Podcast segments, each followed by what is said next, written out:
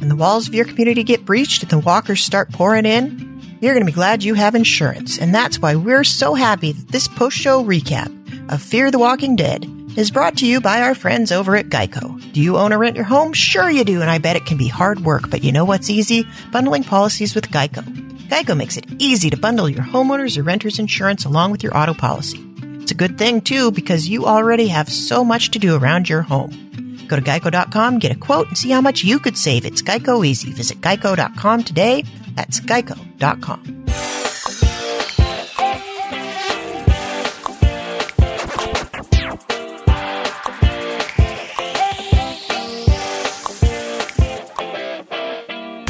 Walking Dead, Season six, Episode ten, Handle with Care is over, but we're just getting started here on Post Show Recaps. My name is Jessica Leese, and I'm so tired of being lonely, but I still have some love to give, and so does my faithful co-host, the one and only Chappell. How are you?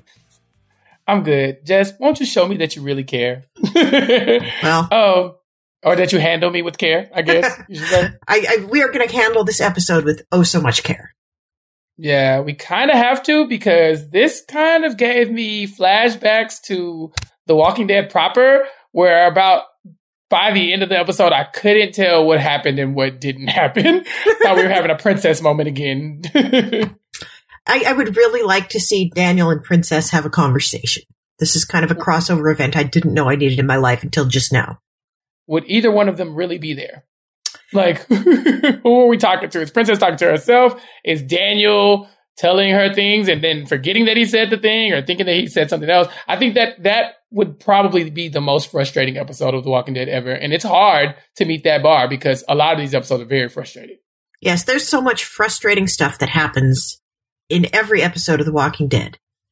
It's really, like, across the Walking Dead universe, there is so much going on that frustrates and enrages, but also amuses and entertains and gives us something to talk about on the podcast. Mm-hmm. So I guess we should just start with the Daniel of it all. It's just, it's good to see Daniel again, honestly. It's been a it's been a minute since we've seen the guy. Is it good to see Daniel again? Let's let listen. At the very beginning, my notes, because I rarely take like very detailed notes, but I made sure to put right under the title, I love Daniel. Mm-hmm. I will spoil this and say that that changed dramatically throughout the episode, and then I felt really bad for him at the end when I realized what was going on. But for a large part of the episode, I hated Daniel, and I'm I am a big Daniel fan normally, but man, he I don't know who died and made like Morgan Negan and Daniel Virginia. I guess Virginia died, but they just like taking like full control of everybody's decision making because they have this like this new fortress, and it seemed like they were screwing everybody else like over just because Morgan doesn't want to shed any blood in his new like paradise. I don't really I didn't like it. I didn't like none of it. I, I was like, okay, look, I am not okay with people ruling with impunity, being able to make decisions for everybody with no types of checks and balances. And that's exactly what we had throughout the entire episode. And that very person was mentally incapable of making those decisions. This was, I was more than frustrated. I was pissed watching this. Yeah, it was kind of a lot. I, I forget like how much Morgan's kill switch grates on me, where he's just like, okay, this is my moral code, and all of y'all got to fall in line with my moral code, or I'm just going to either leave or destroy everything. And then he's got, now he's got other people on this same path. The like, this is, you know, this is my way or the highway now. And yeah. it's, it's going to be a problem. It's, they keep saying there's like some bigger thing, like whoever blew up Tanktown, they, you know, they're, they're bad dudes. They graffitied up the skate park. They're going to have to go to hell. We got to, we got to make sure we're ready when they come. Do we care? Like, are we still going to be here when they come, or will we have completely obliterated ourselves by that point? Right. Or will Morgan have kicked us out of the combat? Yeah. See, he was all like, these are my friends. Like, I love them. And all kinds of stuff, like two episodes ago. Now these same people, he's like, it's my way or the highway. You can get the step in. Like, Morgan, which one is it? Are we all this family that you have to sacrifice for? Or do you only care about Grace and this baby? Because it seems to me like you really only care about Grace and his baby. Yeah, he's really it, it's it, his focus is really narrowed over time. It's like, I, you know, love, community, friendship. Oh, the chick with the baby. I, it's, it's been, it's been a rough ride for Morgan. So I, I have a question for you, Chappell. How much time do you think has passed since the last episode? Cause I think it's been a little bit of time. Because June is back, mm-hmm. right? I assume it's been a, a while. Um, had I not seen June, I wouldn't have known, honestly, because it seemed like they could have essentially just picked up where they left off. All Morgan did was tell them, put your guns up and come on in, and we're not going to break any rules. Um, but like when I saw June, I was like, oh, okay, she's clearly left and like went and found herself. And then they went and found her and then brought her back because Daniel's having like a medical emergency. Um, we also could use a doula. Um, because, yeah, so I was like, they went and found her. I wish you would have gotten a little bit more of June's perspective. Uh, it's an interesting choice that they went with, uh, with Daniel's perspective here, but I couldn't tell at first what the timeline was. I have no clue. Do you have any insight into that? I mean, the only thing we really have to go on is the increasing size of Grace's baby bump, which it seems like it's quite a lot larger. She is about to pop at this point. Like those, you know, those might not be Braxton Hicks. Like that, you know, there might be there might be creatures emerging from Grace anytime soon. She's been around a lot of radiation, so I don't know if I don't know what that baby's going to look like. But yeah, she looks like she's about ready to pop, and she looked marginally less ready to pop at the end of the last episode. So I'm guessing it's been a few months, and it also it looks like they've built up a lot more. Like you see Dwight at the beginning, like putting the roof on, like he's from Tough as Nails, and you mm-hmm. see. You know, you see that everybody seems a lot more settled. They they have um they have folding chairs and they have they have soup and it it looks like it's going okay. But I am consistently amazed at how wrong I get everything every time I try to guess what's going to happen next on the show. It's mm-hmm. like I feel like they're trolling me at this point because we said at the end of the last show, like, what's going to happen to June? She's got to go off and, like, you know, be a Ronin for a while and, like, not deal with anybody. And no, she just kind of walked over to wherever Strand is living. So yeah. she's like, and I, I assume they must still be living at Lawton, but I don't know that for sure. But it looks like the group has split and Victor and, and June and Sarah and Wendell are wherever they were before. And then you've got, sort of like they're the sort of hilltop of the of it all, and then you got Sherry's people are the Oceanside, and Morgan's people are the Alexandria. Yeah, it makes sense. Uh, I think yeah, I think we can safely assume that they're living in Laden because at the end of the episode, Strand definitely looks at Daniel and says like, "Just come with me to Laden.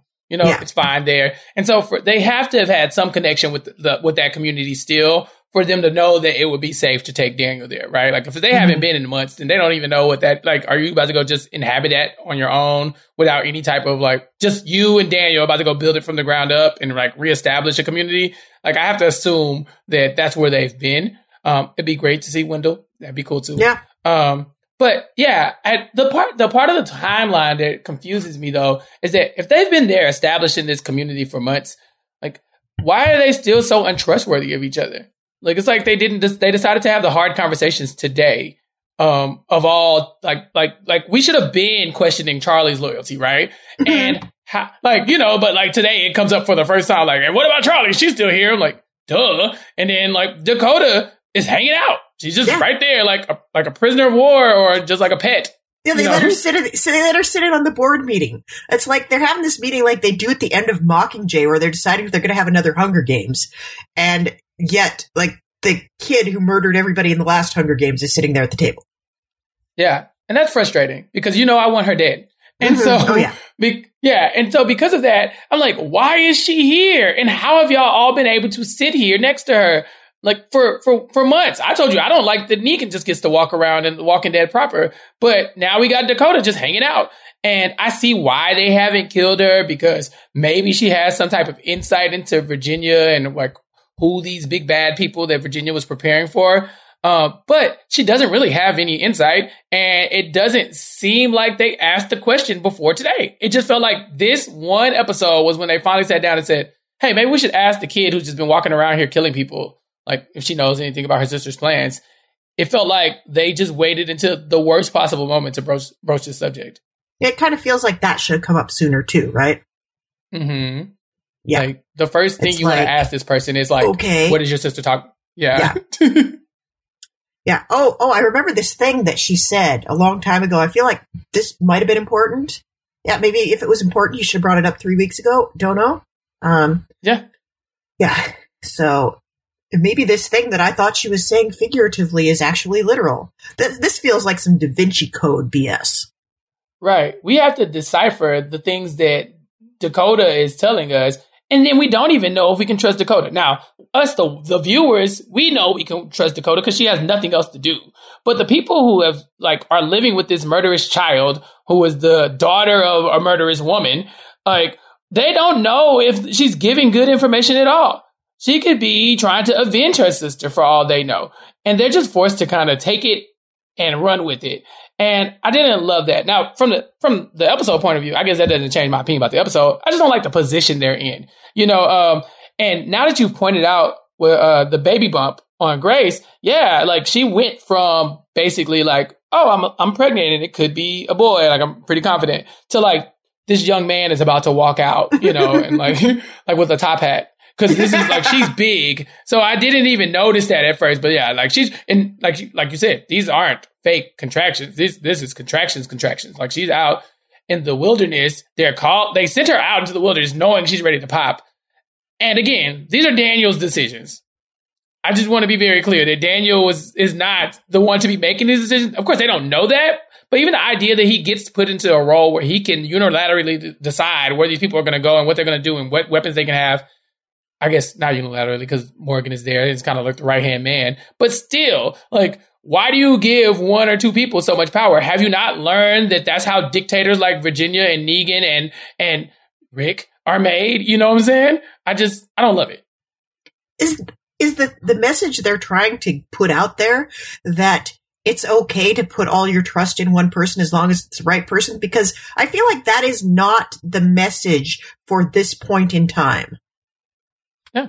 I mean, which one person would you be okay with putting your, your trust in of all these people, right? They sit around the board meeting and they can't even trust each other. But for some reason, you trust Daniel and and uh, and uh, Morgan enough to give them all of your ammo. I mean, don't get me wrong. Strand, who is a little bit more savvy, knew to keep his gun on him. But the idea that all of you can walk in knowing that you don't trust the person sitting next to you, that Sherry doesn't trust Daniel and Daniel doesn't trust Charlie and Charlie, does, like, and they should not be trusting Dakota. And then be like, oh yeah, I'll give you my guns. It just doesn't make any sense to me. It's like, wh- where have you people been? Have y'all been asleep? Did y'all miss season one? How did we get here? Yeah. And it just seems like a bad plan to put all your guns in one place in the first place for a multitude of reasons. For one thing, if you put everybody's guns in one room, that just makes it really easy for the exact thing to happen that happened, which is for one person to come and take all of the guns at once. Like, at least have, like, several lockers on opposite ends. And also, like, do you really not going to have any weapons at all when you've got a million zombies out there and it's very easy for one of them to break through the perimeter? Like, what are you going to kill it with, a folding chair? Well, we saw them killing people with chairs. I mm-hmm. mean, I mean, killing zombies with chairs. It's crazy. It's like, you're in a pandemic and say, drop off all your masks at the front door. No, yeah, no. At some point, you're going to need those masks. There's a non-zero chance that you're going to need those weapons to pr- to protect yourself. And the idea that you could just like build a wall and say, this is going to do it. That's that's that's kind of lazy for me. Um, the idea that they even bought into that. There's no way I would even agree to that. I have to now kill kill these like walkers with random candlestick holders and menorah. It's like a game of Clue. Like I killed the walker in the drawing room with the candlestick. You know, like what? This doesn't make any sense. I'm never giving up a gun in a zombie apocalypse unless I am forced to. And Morgan is forcing them to do it. It doesn't make any sense. No, it doesn't. And I would just say, what about the zombies? Because I feel like the zombies only come up when it's convenient for the plot. I if, if there was a zombie apocalypse, I would never stop saying, what about the zombies? I would say, you know, five years in, I'm coming to a board meeting, like, hey, can you give me your gun? No. What about the zombies? Yeah.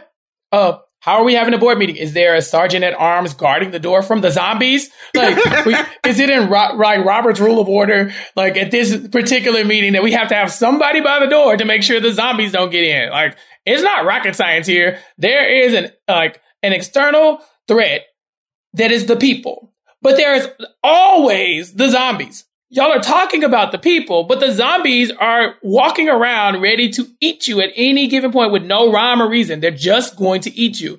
There should always be a contingency, and that should not be like lost on everybody because they gave their their guns away because Morgan decides that he wants to rule with an iron fist almost. I just don't understand how we got to this point in, a, in an apocalypse. I, I don't understand why everybody's not just telling Morgan to go F himself. Right.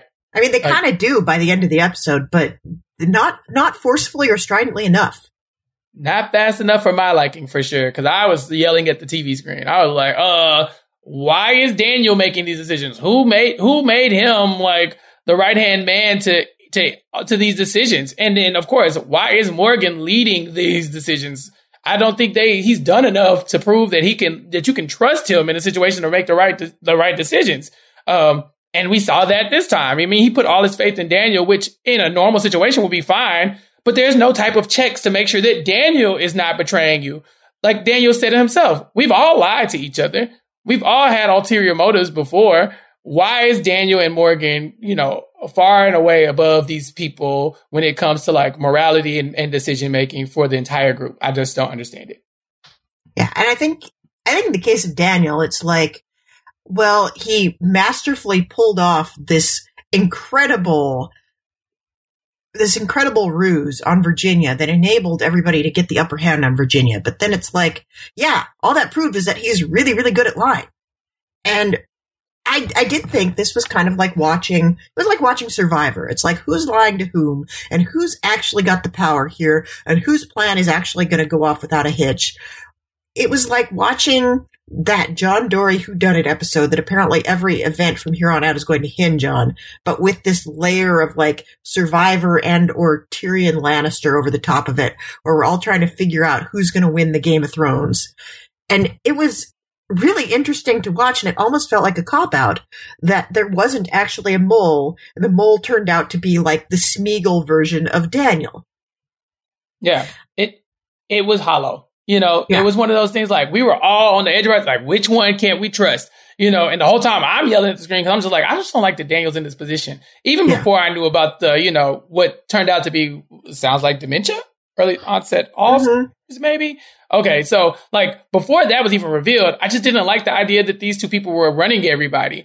Um, but then to find out that, no, there is no mole, it felt like the episode kind of led us down a path to nowhere. You know, like you could, that could have been an email. You could have just started the episode with, hey, this thing is happening and we can't really trust Daniel because he's having a mental thing. And we could have gotten back to things that mattered a little bit more. Like I said, we, like you mentioned, we could have talked about June and what was coming up next for June. She just killed the biggest antagonist of the season. And then we don't get any, like, it's like Survivor. We don't get a confessional from June, you know, like, like at what June. point? Right. At what point do we see her point of view? Like this edit is, is horrible. So I don't, I don't know. It wasn't, it wasn't my favorite thing to watch because I felt like it was just leading me off like several different cliffs and never giving me what I wanted, which was kind of like the confrontation. Um, with Strand, even Daniel is like, you know, Strand, how can we trust you? You know, and people are asking him throughout the episode, like, Victor, how can we trust you? And he's like, I'm the one, you know, you want to talk about Daniel, like faking his uh, memory loss to, you know, uh, get the upper hand on Virginia. Strand did it too. You know, mm-hmm. he, he played the, both sides, but they're so ready to be like, Strand, drop your guns off. We can't trust you because of that thing you did with Virginia. You just seem to go where the, where the wind is blowing.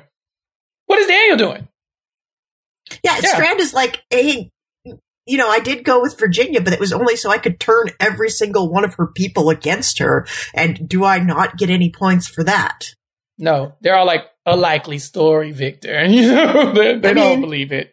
In Daniel's case, I, I understand where Daniel is coming from with that, because we did actually get the reminder that this was a thing that happened, which we haven't gotten in a really long time, where Daniel's like, hey, remember that time you shot me in the face? And I'm like, I, okay. I, I forgot. Yeah. Like, I, I'm glad that they're bringing this up again, because it's like, you might think otherwise. Like, yeah, maybe you should just leave this place and go with Strand where you'll be slightly more safe. And then Daniel is like, no, I'm not going with Strand. He shot me in the face that one time. Yeah, and spoiler alert, great. he yeah. still goes... He, spoiler alert, he still goes with Strand. You know, yeah. like I, I think that's always been an issue I've had with the show is that people can do things and then move move throughout the community like they didn't do it, right? I keep harping on Charlie being there, Dakota's there, Daniel's fine with Strand being there. Like at some point, somebody should be holding the grudge and saying like, I just can't deal with this person because they shot me in the face. So that was that was pretty refreshing to see that Daniel actually thought like, hey, remember this thing that you did? Like, my memory kind of sucks right now, but I definitely have this prosthetic jaw, um, this this cheek thing that he's doing. Where did you get that sure in the zombie it, apocalypse? I wasn't quite sure what exactly it was. What do you what it was? It it's like, like what was a, it made of? It's like a prosthetic. It looked like, I don't know. I feel like in real life, if that happens to you, you get one and it's like made of silicone and they mold it to your face. But where do you get this in the zombie apocalypse? Is what I want to know. Yeah, and is it made of silicone, or is this just like a piece of me- like a piece of something that he found and like you found know, it on the ground and stuck it in his mouth? Well, that's kind of how it came off. It's not like yeah. he held up like a like a, a medical tool, and we were like, oh, okay, there's the thing. But it was kind of like he held up something that I almost couldn't make it out, and so I was like, well, what is it? What exactly was that? I mean, I don't think they just have prostheses laying around, so. At what point did you get this? Who made it? Was this a June thing? Is this something you've been had the entire time? Or is this something that you've acquired in the months that you've been, you know, the time that you've been in this uh, new facility? I just don't know. They didn't give us enough. Well, it seems to be that he got it while he was at the warehouse for all those years where we thought he was actually dead. And he mm. like rolls up and he's like, hey, I got a cat and my face is whole. And it did seem weird to me for a long time that there was not more damage on his face after that. Um, but now at least we got an explanation for that about three years after I wanted it. Another thing that I thought was interesting that they brought up, and you know, this show is one that reinvents itself so quickly and so often that it's funny to me that they're going back into their lore for this sort of thing. But Daniel brings up the fact that way back in season two, he set a whole hotel on fire because of there was because Dark Kermit was on his shoulder telling him to, basically. And it's yeah. like, oh, this isn't something he got from being shot in the face. This isn't something that he's like that's like some kind of P T S D from everything that's happened to him since then. You know, it wasn't getting a bonk on the head and losing his memory. This is something that he's had in him since all the way back in season two. Right. And, and this is the person they have in charge. Yeah, just, and they put him in charge anyway. Yeah. Like, they know he did that. You know, there have been people around since season two. Not very many, but there are. And they're like, yeah, he, you know, he put, he set a whole, whole ass hotel on fire full of zombies and was hallucinating that he was going to die in there with him. Then he, we thought he was dead and he came back. And then he got shot in the face and disappeared for a very long time. And we thought he was dead and he came back. And he keeps disappearing and almost dying. And every single time, it's like Voldemort, like a little piece of his soul goes away, and he's just getting worse and worse and worse. And yet we still, because he, because he's like willing to give up those pieces of himself, we're going to keep giving him responsibility, and you can't do both things. Yeah, this is a Morgan call. Like, the rest of the people are not at fault here because no. Mor- Morgan is the president. He's running things, and he has appointed Daniel, his second in command, for whatever reason, knowing all the things you just named. And so, yeah, that's kind of hard for me to swallow because I'm like, well, why would you do that? And just, just in general, I told you, I don't really like anybody moving without checks and balances, but it's definitely not like Daniel and Morgan. These two people in themselves are kind of like, oh, how did this happen? Like, if there was an election, I don't think people were voting for either of them. Wait, um, to be fair, does Morgan actually know any of this? That's a good point. He was not around. That is a good question. He was not around when any of this happened. And I don't know why he trusts Daniel at all, because he's, how much time have they really spent together? That's probably a better point. Maybe I'm just messy and I like to talk. And so when well, it comes I, I down to that about you. Right, right. But like, Jess, we're hanging out and Morgan walks in with Daniel. And I'm like, hey, Jess, you know, that guy, like, he burned down the hotel. Mm-hmm, you know, he got shot like, in the face and- Yeah. yeah, like, oh, gosh, like, oh, he got shot in the face. Yeah, I don't know why his face is so whole, but it's crazy. Like, those are the conversations that you have when the camera's not on, right? Yeah. And it doesn't seem like that. I mean, there's a non-zero chance that that didn't make it back to Morgan. I would think that you would want to, like, someone who would have more insight into Daniel would want to play catch-up. Like, hey, just to download you and debrief you on some things that you might have missed, this is Daniel. He seems really nice. has some, some, some problems sometime. Uh, also got shot in the face by Strand. You probably want to know how all these people are connected. Here I am, the guy with the mess, and I can tell you about it. And it's like, nobody, there's no messy person who has all the info, who wants yeah. to spread it around. There's nobody who just has to know, because I am the guy who always has to know. And so maybe like, that's why I'm uncomfortable. I feel like maybe the problem here, we do have that person. This person does exist on this show. That person is Al. Because oh. Al is the person that was not only like cataloging and collating the mess, she was collecting it from everybody. She was making them like tell their whole life story into a camera. And she has, she, you know, she has the tapes. She's got the receipts. So I feel like the person I'm going to ask about all of this is like, okay, you sat down with everybody for an hour and got their whole story, right? She's like, well, mm-hmm. everybody except Morgan, he won't do it. Like, Morgan, we put him in charge anyway, even though he won't tell us anything about where it came from. Um, so she has all the mess. She can tell you, okay, I'm going to sit you down. Here's everything you need to know about this person. They did this, and then they did this, and they got shot in the face, and they burned down a hotel. And like, why, why wouldn't you go to her straight away? She's the documentarian. She has the archive. I think maybe the problem was she was not in this episode because she and Alicia, who is the other person who probably has the most dirt on everybody, they sent yeah. the two of them off together to go on a supply run. Yeah, that's one of those convenient writing things where it's like, hey, the ants, if everybody just talked to each other, they would have it. And it's like, oh, no, we sent them away. Like, whoever could have prevented this, maybe just happened to send them away. Those two particular people, for no particular reason, just we just need to get you out of the out of the way so we can have a little a little chaos. Um, it felt manufactured, um, just from a writing standpoint, because what we talked about with Josh last week was that our next goal is to figure out who the bad guy is. And they chose to make this a character episode for Daniel. And it was just like, that's a choice. You know, it's not, I mean, it could have waited. This could have waited until we addressed where we we're going with this, with this episode. It, I guess the only breadcrumb we got is they could be underground or mm-hmm. they could metaphorically be underground. Who knows? And well, that's they it. haven't, yeah, they haven't really, they haven't done much except like they graffitied up a bunch of stuff. And that was it. We haven't seen a we haven't seen a single shred of these people in at least five episodes. Yeah, they blew up Tanktown, but I had to be reminded, like, oh, Tanktown. Okay, yeah, I remember that. That was Luciana's episode, and you know, Wes got stabbed in the stomach, but he's apparently okay. And I always have to remind myself, yeah, that guy is Wes. He had an interesting origin story, and now he just sort of sits in the background. He's the Scott of this series, um, and. Yeah. Oh, are these guys bad? I don't know. They haven't done anything. Like, where's the threat? Maybe they're just living their lives. Maybe they just like to graffiti. And you know what? It's a victimless crime. They aren't bothering you. Yeah, it's a problem if they blew up Tanktown. It looks like they dropped some dynamite. I don't know. I think maybe Daniel did that. So how about, how about you just leave it alone until the threat actually comes to you?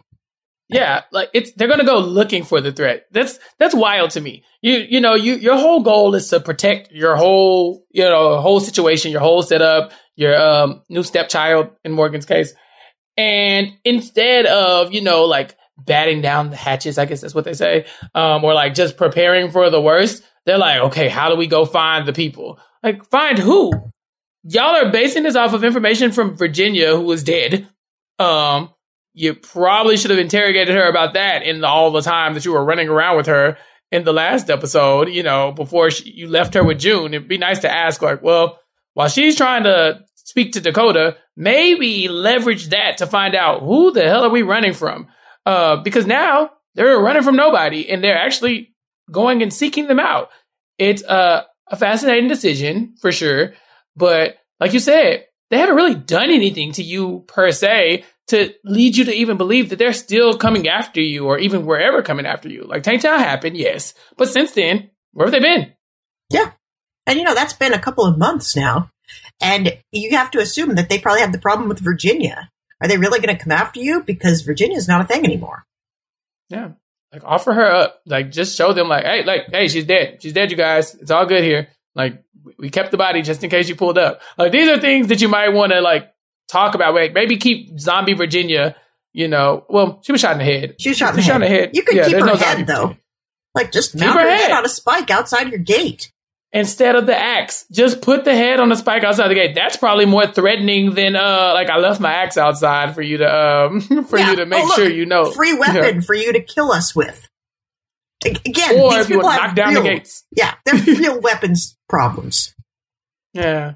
It's, it's just not a, a thing you would think you would have to in, like encounter during a zombie apocalypse. Like when you actually have weapons, utilizing them should not be a like a, like this shouldn't be a decision. It's we have them, so let's use them. But it's turned into like I I have decided that you guys are not responsible enough to put your differences aside and live together. So I'm confiscating them because I'm Morgan. Okay, who told you you could do this? You're the one with the axe outside. You're like the one threatening to kick everybody out. I, I feel like I don't get it. let's let's show people like the first, you know, from season three to season six of regular Walking Dead. We should show that to people and then say, do you, "Is this the guy you want running your town? Really? Yeah. This guy? Yeah, the one who That's was like Al- p- putting live rats in cages and baiting zombies with them." Yeah, that's what Al should be doing. She should be creating yeah. montages of like, like here are the highlights. Here's the Morgan tape. Here's the Alicia tape. Here's the Strand tape. Here's the James tape. We all need to be on the same page. Yeah. Transparency is sometimes a very, very good thing, and it's hard to convince people of that. It really is. But you don't trust each other anyway, so you might as well find out what everybody has going on. So you like lay it all out on the table, and then being able to operate with that knowledge that hey, this is why I can't trust you, or I can kind of see what you were thinking there. Maybe I can trust you, and I'm just overreacting because it's a very personal thing that happened to me. Uh, but we will never know that because nobody has created the like YouTube like fan cam. Yeah, you need like the you know the watch this first, like mm-hmm. like you know you, you, you ever see the movie fifty First Dates? They have the video that she has that Drew Barrymore has to watch every morning to remind her that she has amnesia. Exactly. Exactly. Like okay. You're joining our community. Watch this first, then decide if this is for you. Right. On- onboarding. This is like an Ooh. H R thing. You make yes. Al sit you down, show you the training videos. Here are the rules Morgan has set in front of us. Here's why we follow the rules. Here are the things you should know about Morgan. If these are not okay with you, please, there's uh like a counter, there's a there's a counter uh committee that is trying to get rid of him right now. Please join us. If you're yeah. fine with these things, go drop your gun off and go, you know? Uh, so I think, yeah, it, it would help if we had a little onboarding as opposed to Morgan standing outside the gate saying, if, if, if you can't give me your gun, you can go out and die. Or it could be like, yeah, um, I'm not going to give you my gun. I'm just going to go home. That's yeah. what that, everybody in this episode should have just gone home. Yeah. Like, no, I think we're good here, Morgan. Why do, why do they even need to have a meeting at this point? Like, yeah. Not a problem. Cancel the meeting. Make it an email. Oh, my gosh. There's nothing worse than a bad board meeting. Oh, my God. And when I saw them, yeah, when I saw them having that meeting, I was just like, oh, my gosh, this could have been an email. But also, who elected you guys? And to speak on your own behalf, that's the thing. These people are literally representing themselves and making decisions for the community. And everybody who matters is really at the table. And so it's like, if you can't trust each other, then maybe this was a bad idea from jump. Maybe you shouldn't be here. Maybe you should go home. Go back yeah, to Lawton. What can we talk about? Like the little cluster of people that are not at the board meeting. They're just kind of standing like ten feet away. Yeah, and that would be me over there, yeah. mad, angry, like fuming. Like, I want to say something, but Dakota's standing right there and I really want to just shoot her. You yeah, know? Like Dakota gets to sit at the table, but, you know, girl with the cool hat is going to stand off to one side. And, right. Um, I didn't kill anybody. Why yeah. can't I be at the table? Why is Dakota there? I mean, don't get me wrong. She has, she may have some useful information, but it doesn't seem like it. It really, it really does not. Um, we talk about some of the bad weapons that we saw people killing walkers with this episode. Um, we need to talk about Sarah telling the walker to take a seat and then hitting it with a chair. That was a little oh, extra. It was a little Power Rangers-y. Like, have a nice trip. See you next fall type thing. And then she like pushes her down. Yeah. I, That that was interesting. I I I heard that. Have a seat, and I was like, "This is not happening. Mm-hmm. Is this where we? This is how did we get here?" Yeah, and, and and you just know she's like, "Hey, hey, you guys see what I did there? Yeah, you, I told him to have a seat, and then I hit him with a chair." They're like, "Yeah, that's great. There's five more zombies over here, and they all want to eat us." Could you stop being proud of yourself and patting yourself on the back and like kill some stuff? Like grab, um, I don't know, that centerpiece off the table and hit something. And, They shouldn't have to fight like this. I, I saw the, the the the little like like kitchen chair that she used, but there was another weapon that stood out, and I don't remember which one it was. Do you remember what else they had? They had something on the table that they had some kind of like candle sticky thing that yeah. I, I'm sure I've seen somebody get murdered with in Clue. Um, but I think I, I think we found the all time worst thing you could try to kill a zombie with this episode. Which that is, is the, the saw. You see Dwight like backhand the walker with the saw and then like try to wedge it into his head and like, oh, it's a saw, so it's just gonna stick there and you're gonna have to go vroom, vroom, vroom, vroom, to get it close enough to its brain. It's gonna take you way too long. Do not try it. And again, like put something that's like a little bit stronger than a butter knife there in case you have a zombie. Like put a sharp stick. Like what are you gonna do with a sharp stick except kill zombies? Yeah, I, I want I, I know we get a lot of great feedback from the listeners, and we got some feedback that, you know, people aren't loving this episode, but I would like the listeners, if you are so inclined, to tell us what the worst possible zombie killing device that these people could have used is. I mean, worse than the saw, because you would think a saw at least has a pointy end, um, or at least some rigid sides or something, something jagged, but there is probably like something worse that they could have used in this moment, and I would like to know, because a saw did not work. It was very floppy. It didn't have any force behind it. Um, and then, like you said, it just got stuck in the face. You have to literally saw to, to make it work. So I wonder if there's anything worse than a saw. Because you would think a saw would get you further than the kitchen table or the chair. But I guess you'd be wrong, because we saw how you have, sometimes you just have to take a seat. Yeah, sometimes you just do. Um, I do want to give some props to Andrew Yu, who wrote in. Um, and with his usual... His usual flair, um, he said at first it seemed like a lot happened, but really nothing happened except for Salazar relocating. This is what I'm saying. He also made the comparison to Dwight um, looking like he's tough as nails up there pulling his very best Roofer Lee. Um, but he should have stayed up there if he's just going to try to kill zombies with a saw. Yeah. Just don't do it. You can't kill anything with a saw. What is this? Stuff that moves around cannot be killed with a saw. Right. You need a stationary target like a tree, you know? Yeah. That's, that's really what you do. The, that's what really what you do with the saw. Um, I was happy to see the return of Skidmark. Um, Skidmark is exciting. Um, we always like the animal characters on the show, and I thought it was hilarious that Virginia had even given Skidmark a job and deployed him to do some sort of good deed for Lawton. She had him like catching mice in a barn or something, and he wouldn't do it. And I thought, you know, Skidmark is all of us right now. Also, I hate that his name is Skidmark. I, I don't hate it. I like animals with like eclectic names. I really like animals with human names. Like, yes. Give me like Billy the cat. You know, like Vincent I like the that. dog. Come on. Ex- exactly. Skidmark is uh, interesting to say the least.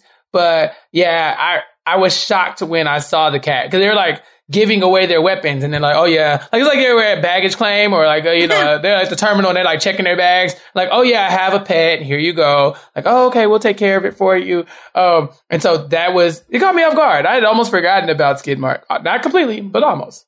I mean, you have to assume that whatever domesticated animals still remain in the zombie apocalypse that didn't get eaten by zombies at some point, they're kind of few and far between. If one of them disappears, you're not going to question it too deeply. I'm not going to interrogate that. Yeah, I assume Skidmark is off, you know, he's at a farm where he can run around with other cats. That's all I need to know. Mm. Yeah, I don't I don't need to know the inside scoop to where Skidmark has been. These people have the the uncanny ability to keep animals alive where there's like zombies walking around trying to kill the wild, you know? Um, because Dog is on the other Walking Dead, yeah. And then we have Skidmark here. It's just like, you find an animal, these animals are very wily and reliable, because they don't they don't just randomly run away. Like, where's the episode where we're like, oh yeah, Skidmark was here, but Skidmark took off.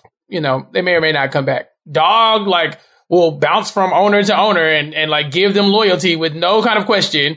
Uh, but none of these animals have just been like, we haven't walked up on an, uh, one of, like, our pets getting attacked by a zombie, at least not recently. I guess that would be kind of hard to take. It'd be really hard to watch. I don't think I want to watch Skidmark getting eaten by zombies. Is um, that where you draw the line? We see I mean, people sh- shot by children and eaten and their brains ripped out. I mean, poor, uh, like, oh my gosh, we spent a whole episode with Tyrone as he was dying. Like, I mean, there, there's, we've seen a lot. Are we drawing the line at Skidmark?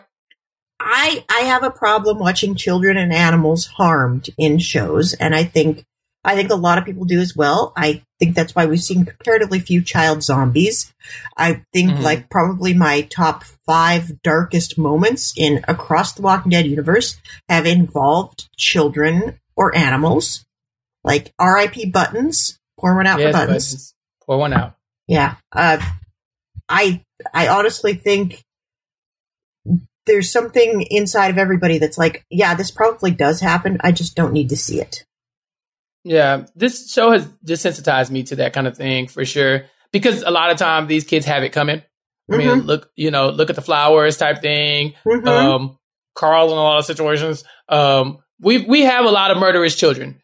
And so for me, I'm like, even with Dakota, I'm like, she can go. She can go in a painful way, and I wouldn't mind watching it. But in my normal life and with every other show that I've ever watched, no, I never want to see a child or an animal harmed. But these children are horrible sometimes. Um, but the animals don't seem to be bothering anybody. So I'm happy that we haven't seen it. It just seems like so interesting that we can watch all these people in constant like blood and guts and gore and viscera all the time. And then it's like, ooh, but please don't touch that cat. You know, yeah, leave Buttons alone, man.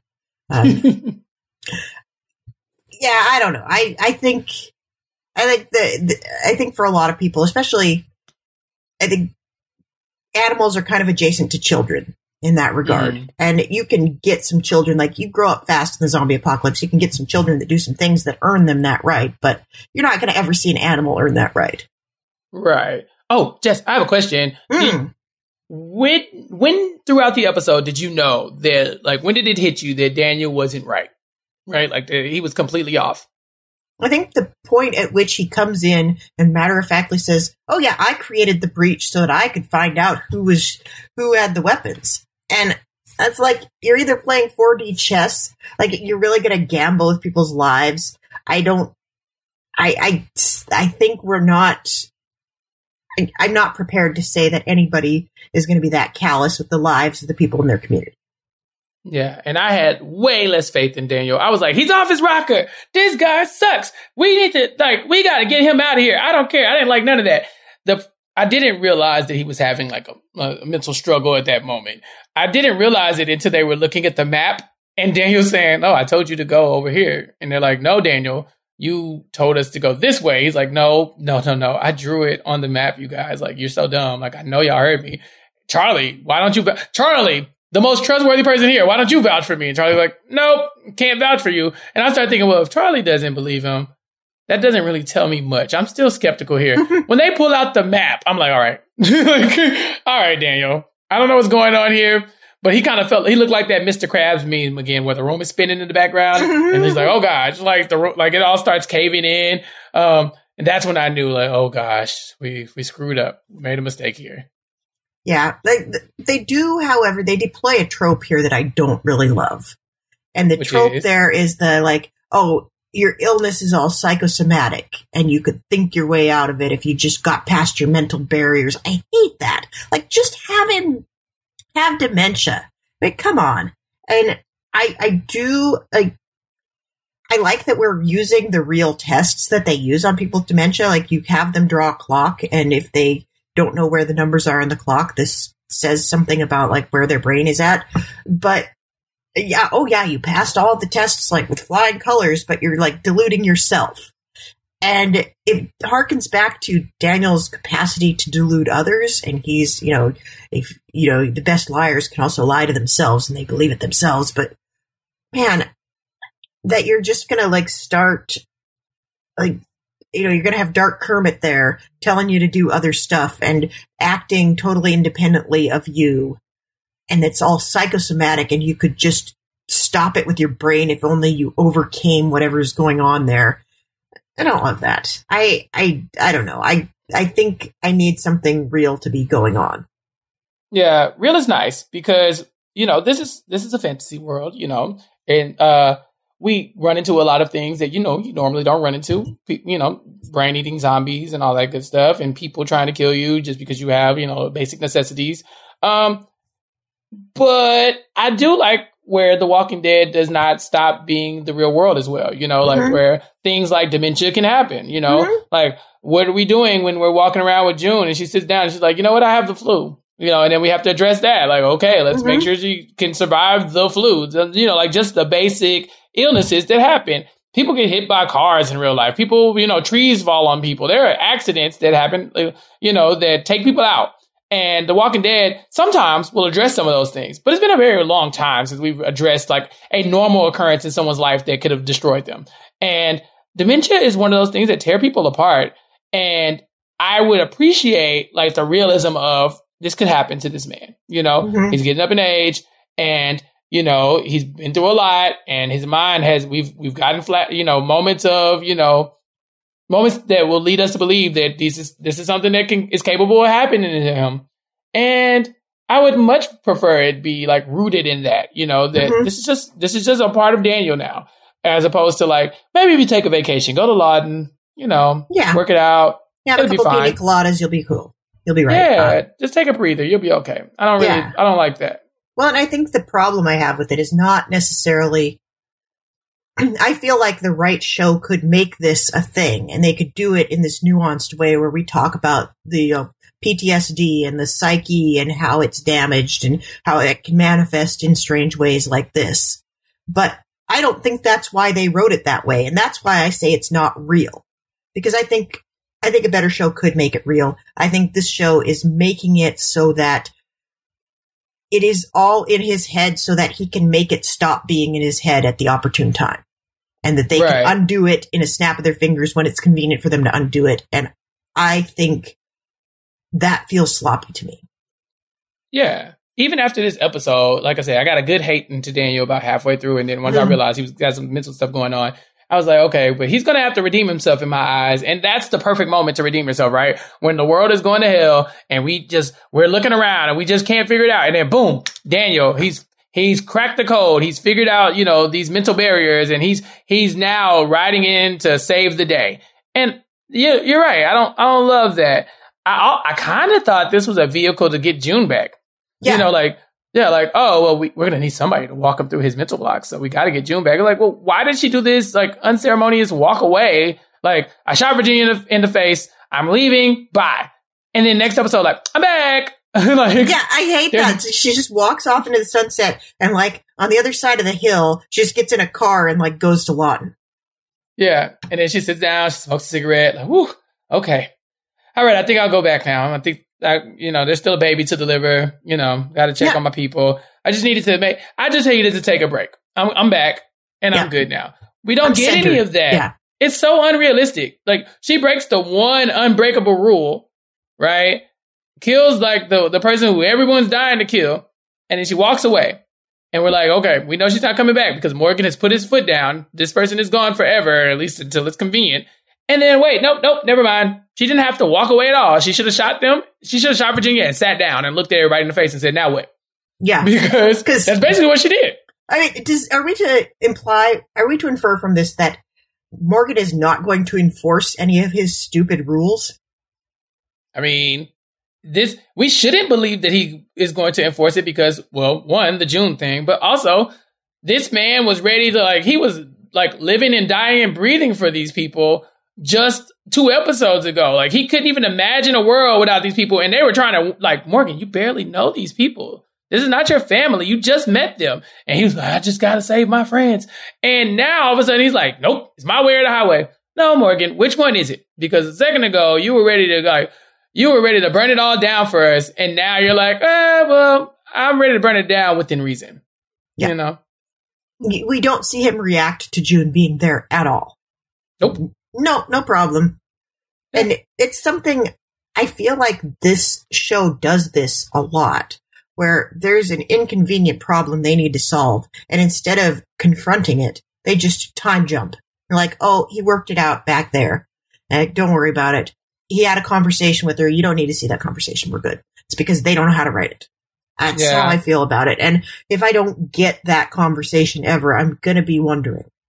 Right. That's exactly what I want for the next episode. I want, uh, like, Daniel's gone, so we've had his moment. He can go to Lawton and cool down and all this other stuff. But I want Morgan to be like, June, what's up? Like, I asked you not to do this thing. You did it. Thanks for coming back. P S. Please deliver this baby. But then when you deliver the baby, you still can go. You know, like, I really don't want Morgan to be so flighty in his demands, because you are trying to be in charge of everybody. And then it seems like you're not really trying to be in charge of everybody. I don't love that Morgan's in charge.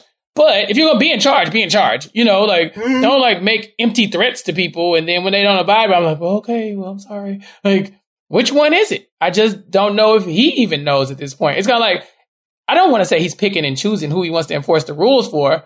But it's very convenient that June could come right on back. And I'm not sure everybody would have got that same allowance. I mean, it explains why Dakota is allowed to just wander around and sit in on the big people's meetings and no consequences for her. Like, she killed your right. best friend, dude. You're not going to enforce that either. You don't have a problem with yeah. that. Yeah. Meanwhile, the guns come up missing and Strand's instantly in jail. Like, yeah. within three seconds. All right, you're in jail, buddy. What? This girl actually killed someone. And she's just hanging out. And I, But I have to be in jail because you suspect me of a crime? Mm, I don't love that. I don't think the people making the decisions should be making the decisions if they're going to make the decisions the way they're making the decisions. So for Strand, we suspend habeas corpus, but for everybody else, it's like, oh, yeah, yeah well, you're all right. You can hang out. Um, yeah, it's fine. It is, it is very troubling. Also, it's real troubling how quickly they got that jail up. Like, they don't have roofs on half their houses, but boy, they got a jail. Woo, you know. People love the prison system. They're going to figure out a way to use it all the time. You want to keep pe- people in jail, but you don't even think that we probably might need to protect ourselves from the zombies. Like, but you, but I definitely need to lock one of y'all up. I haven't decided which one, but one of y'all is going to piss me off to where I'm going to lock you up. But if the zombies are fine. They're fine. They're fine attacking us. We can't lock them up. We'll just have to, like, throw the, the kitchen sink at them. And, you know, Rob and I had a lot of problems with the way that they ended the miniseries of The Stand. Mm-hmm. And, yeah, I'm going to spoil a thing because we haven't spoiled a thing in a minute. But all right, spoiler nobody's going to watch this anyway because I feel like if you wanted to watch it, you already did. And if you haven't watched it yet, P S you don't want to because it was terrible. But one of the major plot points is they've rebuilt this town and then they build the jail. And somebody gets upset because she's like, oh, well, now you have the jail, you got to put somebody in it, and now you've got all the problems of society coming back in because you're going to be looking for people to put in that jail, and I can't deal with that, and I'm going to leave. And we laughed at that at the time, but that's exactly what's happening here. They built a jail to put somebody in, and now it's like, is that the place you really want to be? The place where they built the jail before they even needed it. Yeah. Wow, people who actively murder people are just wandering around. Yeah. It's like, like what do you, you got to do somebody to get in that jail? Right. Well, obviously be Strand. If you're Strand, you can go to jail. And guess who gets to decide? Daniel. He just gets to wake up one day and say, you know what? Don't trust it. You can go. You broke the rule. You you have a gun. It's like, well, I haven't shot anybody in the like in the face recently. You know, I haven't killed anybody. June ain't in jail. Yeah. Why? Why can June just wander back in? Why, why can June point, shoot people in the face? Right. At what point does like Morgan like tap her on the shoulder like, "Hey, um, June, um, you know, since Daniel's not in the cell anymore, could you just go in and take a seat? Just, just, just hang out there. Just, I mean, you're not under arrest per se, but you did kind of break my only rule, and it's either go in there or get out. So just let me know what you decide. Sorry. Also, deliver this baby for me, please. Yeah, deliver this baby and then go to jail." Directly to jail. Do not pass go. Do not collect two hundred dollars. I mean, in fairness, I think June might be living at the Victor compound. She might be with them at Lawton. Um, and then she just came back like with the cavalry to have this board meeting. But I, I, if I was June, that's what I would do. I, I probably wouldn't even come back to deliver the baby or do any of this stuff. But it sure seems to me like I would definitely not be living at Morgantown. Yeah, Morgantown doesn't seem great. Um, I, I, one of my favorite lines of the episode was when Daniel says, like, they're all arguing about how each of them has betrayed each other. And Daniel says, we are not going to rehash the past. And I was thinking, yes, the hell we are. What are you talking about? Like, there is no reason why we should be able to live with each other without talking about the very things that makes it impossible for us to live with each other. You have to air it out. And it's funny because Daniel's past ended up being the thing that was driving all the chaos right now. You know, him having these hallucinations and things of that nature that have happened before when he's burning down hotels. But he's like, he's the one beating the drum the loudest. Like, we're not doing this. Yes, yes. Yeah, we yeah, are. Sorry, are, whether you yeah. like it or not. You can't stop us. Yeah, it is. It is very ironic that this is the Fear the Walking Dead episode that has delved the deepest into the past in probably ever. I don't remember any other previous episode of Fear the Walking Dead even caring that other stuff happened. Like, mm-hmm. you know, you got you got two child murderers wandering around, as we've said many times in the past. Yeah. And and yet we're now gonna now the past matters all of a sudden. And the child murderers have risen through the ranks of, like, whatever the chain of command is very quickly. You know, when Daniel's like, all right, somebody stole the guns and I need to figure out who it is. Who can I trust? Charlie, you. Go look through people's bags. Really? Charlie's who you pick? Was there no, was Al busy? Like, wh- wh- where were you? Why, why Charlie? And then when they find Charlie going through people's bags, the guy is rightfully like, hello, this person can be trusted, but also they're digging through my stuff? You have some nerve dig- digging through my stuff, child murderer. I just don't understand why these particular, like, individuals, these little kids, have gotten to the point where, like, Daniel's like, okay, I can't trust anybody here except you two, because you two have proven to be untrustworthy the most. So now I'm going to dispatch you to do my work, my dirty work, my bidding. Yeah, it's the worst excuse ever, too. Like, Charlie's, like, going through the guy's stuff, and and and she's like, oh, I thought this was Dwight's tent. Oh, you mean Dwight that lives here? Like, why does yep. he need a tent? And why would you be going through it still? Like, yeah. did he send you to come go through his stuff? Because that that's doesn't make any sense. Still weird. Yeah. Yep. Still weird. Um, and yeah, that's the type of stuff I'm talking about when I'm when I'm saying, like, someone could just lead with an iron fist and there's nothing to check them. That Daniel did that, and everybody's like, well, Daniel's out here checking people's bags. Who is Daniel? Why does he get to do that? And why do y'all all trust him? I, there's a reason to trust him from a viewer perspective, because we know Daniel's not mm-hmm. out here, like, screwing these people over. But if you're Sherry, you got to be looking at Daniel like, well, I mean, you're accusing me. Shouldn't I be accusing you with the same type of, like, fever and, like, you know, enthusiasm, because you're going through people's stuff? Who deemed you the king of the world? Yeah, it's like, oh, I'm supposed to trust you just because your number's higher on the call sheet? Right. It's it's really it, it is a problem that this show has had in the past, where they assume that other characters are going to behave a certain way because of how the audience has reacted to them, or how the audience is expected to react to them. And the audience mm-hmm. has information, obviously, that these people don't. And people should be getting a lot madder about a lot of the stuff that happened this episode. And it's like they're going to give them a free pass because they assume they've been watching the show, too. Like, they didn't get yeah. to go in the SWAT van and watch the tapes with Al. Nobody did. We were saying the world would be a lot better if it did. Yeah.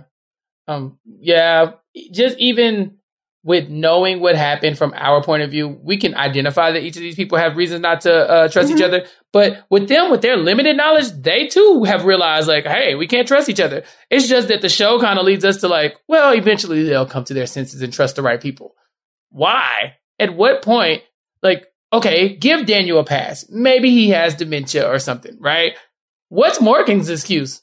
Morgan, you like what? Do, what do you got going on to where we should all be like, you know, like, I think at the end of the day, we should all like, like we're all around the water cooler, like, man, that's that sucks that happened to Daniel. Yeah, man, it's crazy. You know, I, I had a family member kind of go through that same thing. Yeah, that's wild. Mental health is, is crazy. I, well, I hope he gets the things he deserves. Well, your June's here, so you know, I'm, I'm sure he'll get some help. But did you did you did you love how Morgan was treating everybody? No, I don't really like that. I don't think I I'm okay with this. It's like, well, it's Morgan. We can trust him. Like, can we? Because he's kind of doing things that don't really align with what we talked about. Like, at some point, the like counter uh like the counter strike should be like like the uprising should happen. Like, there should be like an underground faction that's like, just in case Morgan gets out of line, let's just have some type of, you know, setup. Mm-hmm. Just in case, because even if you did trust him completely, after this episode, you shouldn't. Mm-mm. Mm-mm. You need checks and balances, basically. Exactly. And I guess that's maybe why we have multiple multiple settlements, and why Morgan couldn't convince everybody to come live at his new place. It's like, no, I think I'll stay where I am. Um, I'm just going to see how this shakes out. Like, s- test your leadership skills a little bit before I make the decision.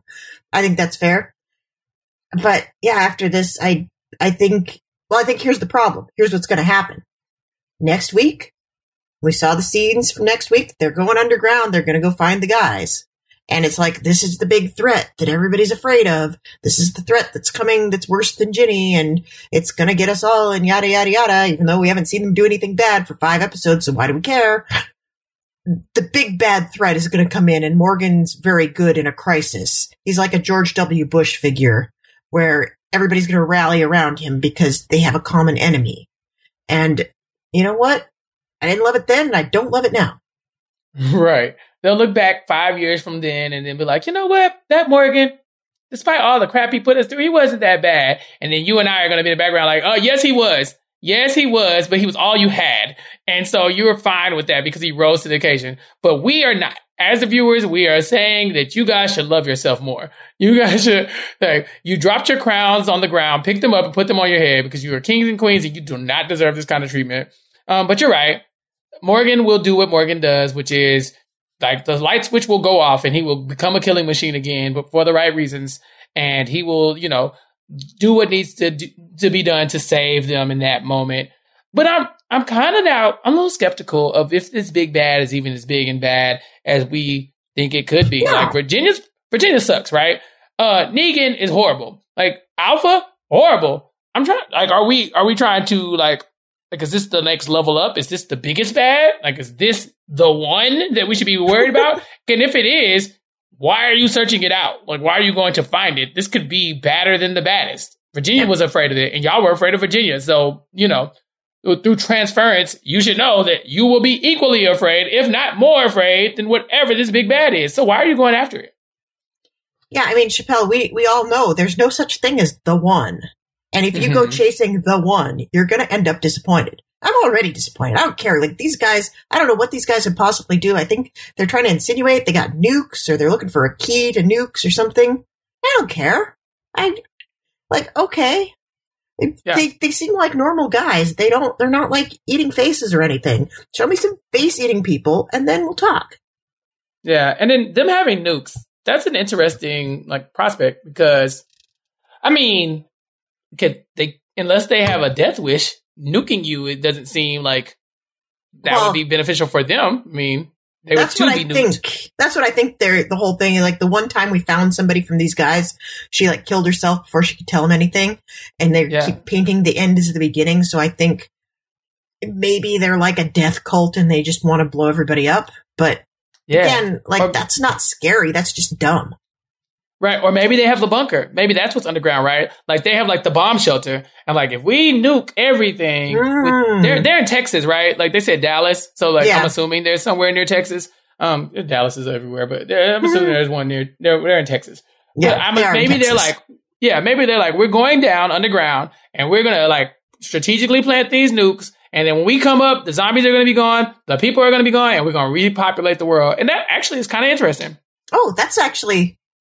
That's the best system. Like, you know, we said we said Negan was running things pretty decently. He had a good system going. Yep. This is better. I like this idea. This is pretty good. This is some, like, District thirteen stuff. Yeah, protect yourselves. Yeah, and then burn everything to the ground because when you come up, then you don't have to worry about the zombies. But mm-hmm. you don't have to, you also don't have to worry about the human threat, right?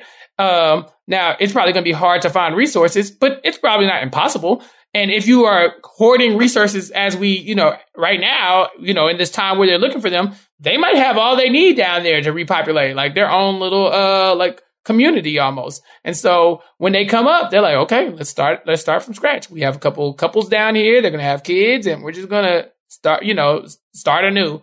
And I think that's, that's probably the most solid plan because to this point, everybody's just been like, eventually the zombies will, either you will die or you will live the rest of your life in a zombie apocalypse. And nuking everything would kind of say, hey, no, we don't. We're not going to live our life in a zombie apocalypse. That's over with. We did. We we got rid of that.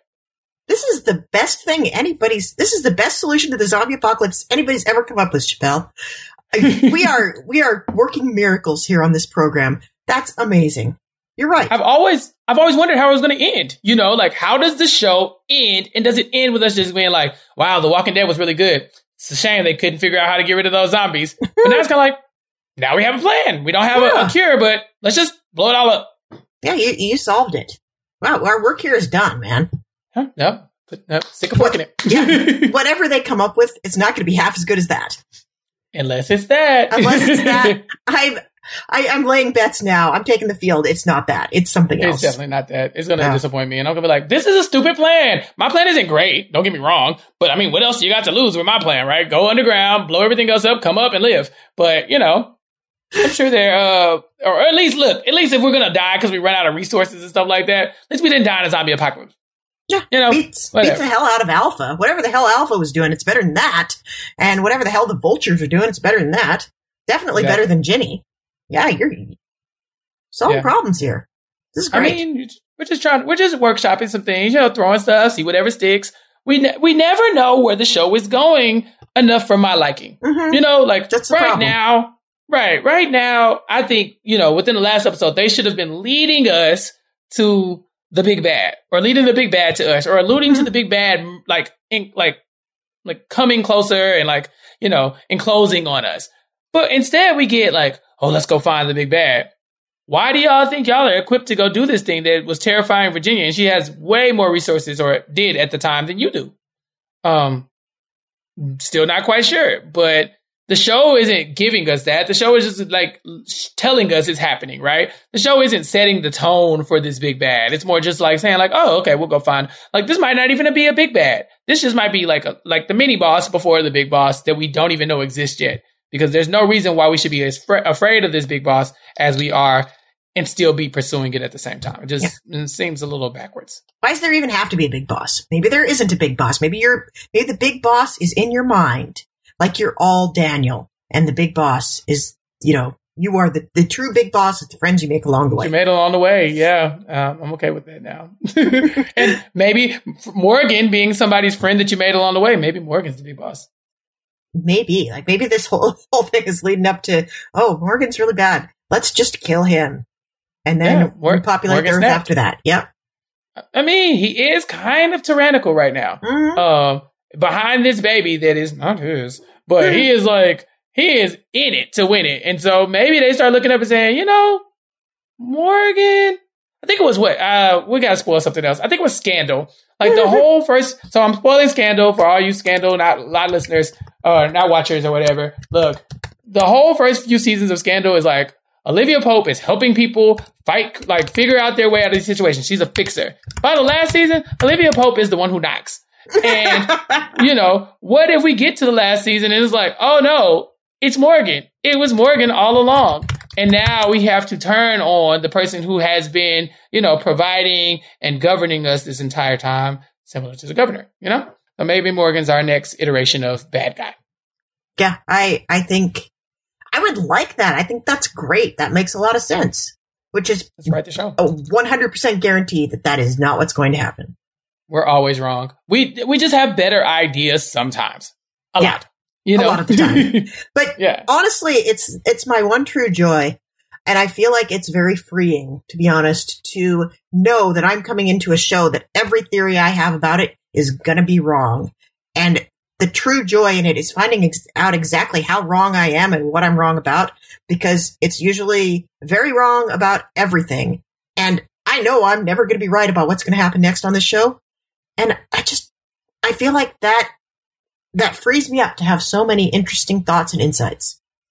Mm-hmm. It gives you so many more layers to think about with the yeah. show, you know? Yeah.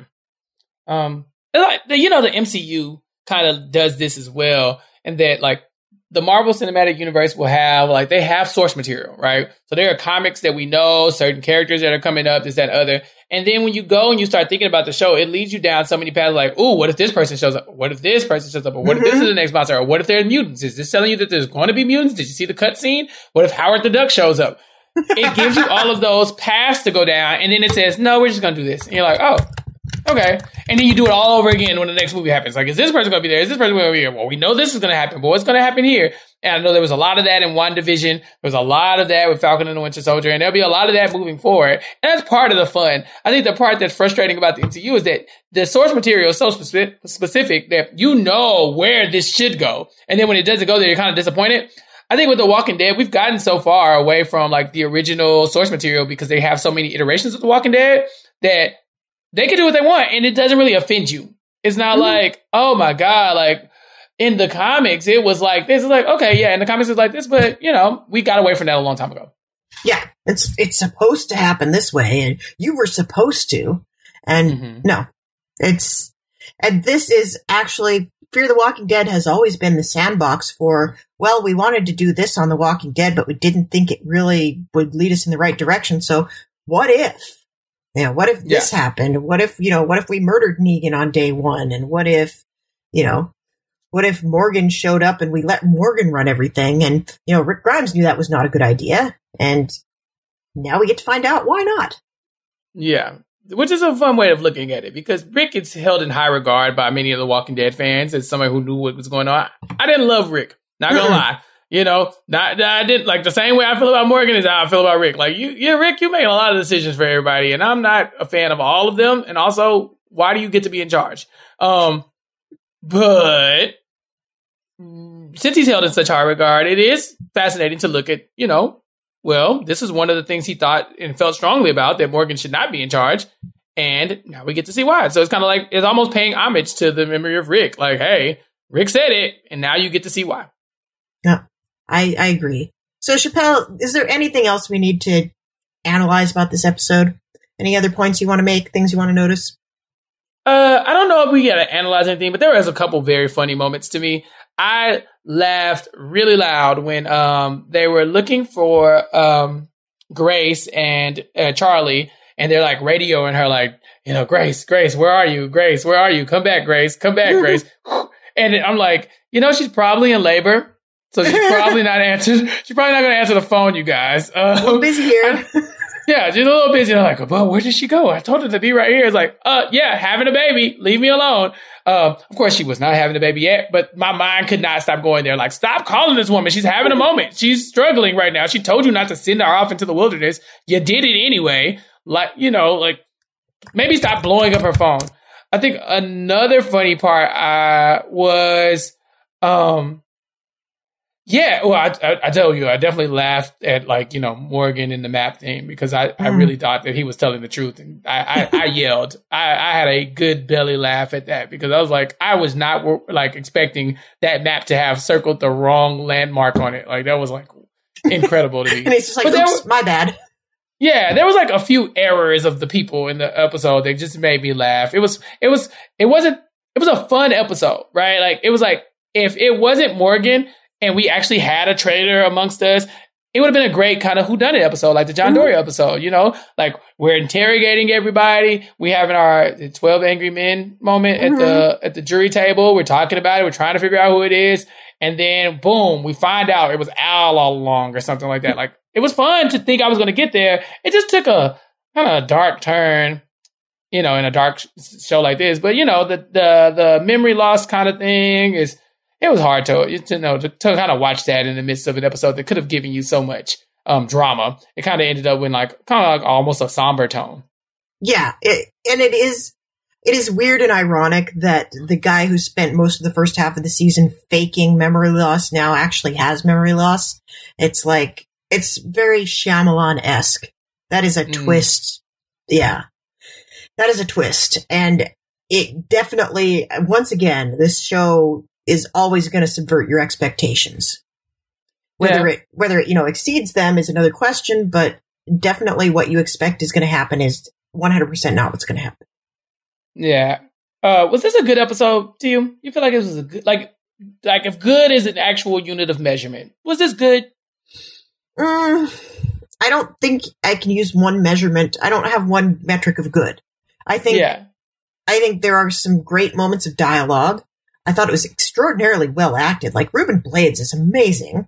Mm-hmm. Um, he's always been amazing, and it's kind of wild to me that he's not, like, actor is not his main gig, and yet he comes in here and, like, acts the pants off of everything he does. Uh, I think there's interesting set pieces. I, I liked the interactions between the people. Was it a good episode? No. I, I'm going to say no. I I don't think... Not a whole lot happened, and the stuff that did happen kind of beggared belief. So, no, not a good episode. How about you, Chappell? Good episode, not a good episode? Yeah, I'll go with not a good episode, only because I gave such, like, a binary decision, like, is it good or not? Mm-hmm. Um, because I would say, well, it was fine. It was fine. You know, I'm not, it's all right. I'm not complaining. It wasn't the worst thing I've ever seen in The Walking Dead. We very, like, We've talked about that ad nauseum, that that was definitely the things that we saw in The Walking Dead proper. This last season, there were some moments where I was like, uh, what's happening here? And why are you forcing us to watch it? But no, this was fine. So no, not good, but just, no, it was, it was, it was presentable. It was a thing that happened. Um, oh, that's what the funny thing I was trying to think of. It was the paint buckets. Oh, that's what yeah. they used to kill. That's what they used like to kill the zombies. Yeah. I yelled. I thought that was so funny. Between the paint buckets and the, like, have a seat, throws the chair at them. It's like, what is happening? How did we get here? And why are y'all allowing this to happen? Is, is this unintentionally funny? Or was that, was your goal to make me laugh? Because I definitely laughed. Oh, no, you know someone at the writer's room was like, oh, what if, what if then there were paint buckets? What if we killed the zombies with paint buckets? And everyone else in the room is like, God, can we just let him kill the zombies with paint buckets one time so he'll stop going off about it?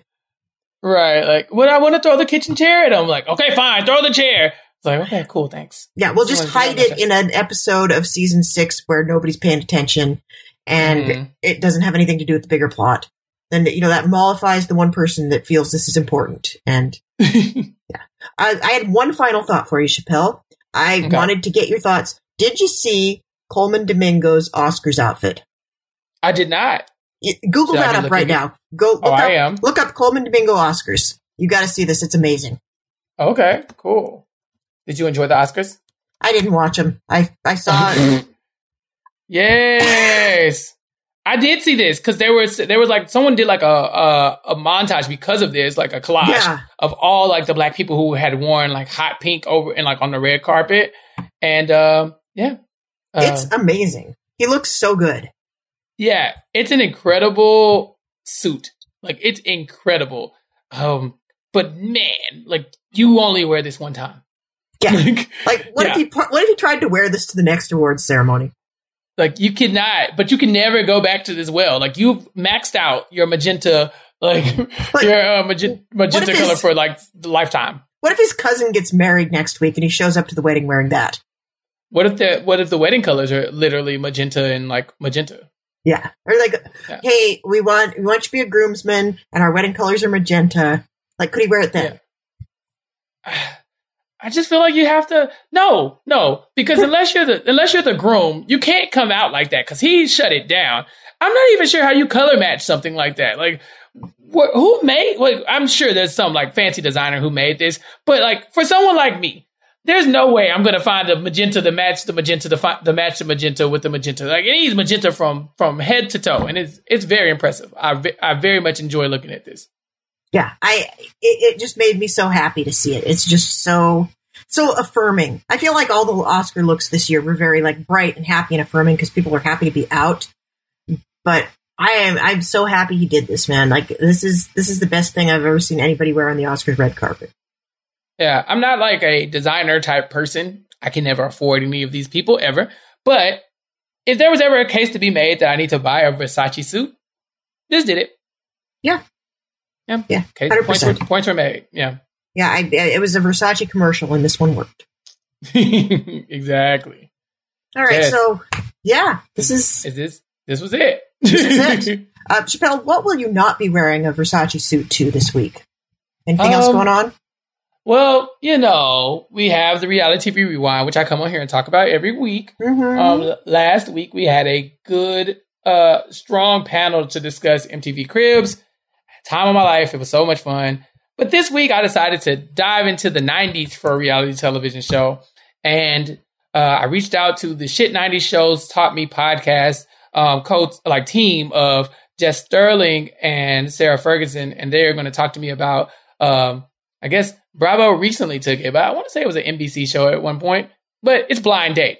Uh, with with Roger the host, Lodge. Roger Lodge. Yes. And um, um, between you and I and the listeners, been hard, trying to. I've been having a hard time trying to find a good episode. Not to say that they're not all incredible, but I got to find the perfect one because there have been some epic moments on Blind Date. I watched way too much of it before I was thirteen years old. I will say that with all confidence. And so I am looking for some very specific things on my Blind Date episode. And um, yeah, it's just taking me a little bit longer to kind of investigate what one I want to present to Rob on uh, Thursday when we record. So yeah, that's the big one coming up. Um, other than that, just waiting to talk to you guys again, you and Josh. Hopefully he'll be back next week. Uh, but yeah, there will be no pink Versace suit on this Blind Date. um, especially in the nineties. I feel like a Versace suit in the nineties doesn't look the same as one in twenty twenty-one, especially a hot pink one. You know, I mean, Versace was pretty was pretty big back in the day. Um, yeah, and that was like the whole thing. Like, was that in the nineties when when the Versace guy got murdered? I oh think, yeah, I think yeah. so. Yeah, yeah, yeah. But you know, nineties nineties hot pink is a lot like more like Saved by the Bell aesthetic. Mm, you yeah. know, yeah. Whereas like this was like a very like you know polished look. And so, uh, yeah, I think I'm sure I won't be wearing the Versace suit. Uh, to, to, when I talk to Rob, he's not a formal guy, you know. No. So we'll we'll try to keep it cash. But I think I have a, a, a fuchsia shirt or a magenta shirt or I think you should a hot pink shirt. I think I will, you know. So uh, we'll see. But that's all I got coming up. What about you? Um, well, aside from this, I do have one other thing going on this week, and I'm pretty jazzed about it actually, because. Mm-hmm. Uh, Tomorrow afternoon, I'm going to be recording an episode of the Extra Hot Great podcast, which is outside of our orbit, but it is a podcast that I have listened to since its inception. And I always thought it's like a bucket list item. And, you know, I've worked with the hosts of the podcast a few times, like I've written for their websites, and I've thought, oh, it'd be awesome if someday I could be on the Extra Hot podcast. And then they'd Then something would happen where they'd be like, okay, and then next week our guest is going to be Diablo Cody. And I'm like, well, I'm not in that orbit. I can't. I It would be an idiot to tell them that I want to be a guest on it. But nope, this week I'm stepping in and I'm going to be talking about the new reality show on Hulu called Exposure, which is mm-hmm. a photography competition show about um, in which the professional photographers are instructed to shoot with Samsung cell phones. And I watched an episode of it. It's it's a trip. I have a lot of thoughts. Um, we're going to be watching an episode of Community and talking about that. It's we're going to be playing some games. It's a really fun podcast, and it's weird that the Venn diagram of people who listen to the post show recaps and people who listen to the Extra Hot Great, it's a slimmer it's a slimmer sliver than you thought. So mm. I recommend people that are generalist T V enthusiasts. This is a great podcast, and you can check them out. Just search up Extra Hot Great in your podcatcher, and you can, a good entry point will be the episode with me. Oh, yeah. You look, you, you tell me you're going to be on a podcast and I'm going to listen. Unless we're talking about The Stand, in which case I did not listen. but but Nobody I did. definitely want to go check out the, the Extra Hot Great podcast and find out what happens on the canon and all this other good stuff. Yeah. So, yeah, I'll be checking it out. Just let me know when it drops. I certainly will. It usually drops on Wednesdays, so they have a tight turnaround. And I'm I'm very excited to be doing that tomorrow. And other than that, I think that's about it for us. Uh, check us out on Post Show Recaps. You can leave us feedback on the page for the episode on post show recaps dot com. You can tweet at us. You can reach me at Haymaker Hattie. And Chappell, where can they reach you? At Chappell's underscore show. C H A P P E L L S underscore show. On yeah, Twitter. On Twitter. And you can also email us, T W D at post show recaps dot com. We love getting your feedback. And of course, we love it when you go on post show recaps dot com and check out everything else that's going on. They're watching uh, Falcon and Winter Soldier. Mike Bloom and Angela Bloom are watching The X-Files, selected episodes from the classic X-Files library. Uh, Josh Wiggler and Mike, Mike Bloom are rewatching Lost, and they are just wrapping season four. Josh and Zed are playing Final Fantasy. It's a really fun time. Uh, so many shows happening out there. And, of course, we would invite you also to participate in our Patreon program. Go to postshowrecaps.com slash patron or patreon.com slash postshowrecaps for all the details on the cool stuff that brings you. And that brings us to the end of our episode. So thank you once again, Chappell, for sitting through this with me. I would put you in charge of my post-apocalyptic town well before Morgan. Thanks, Jess. Thanks, Jess. And thank everybody for listening. Yes. Thanks to all the listeners, and we'll see you next week.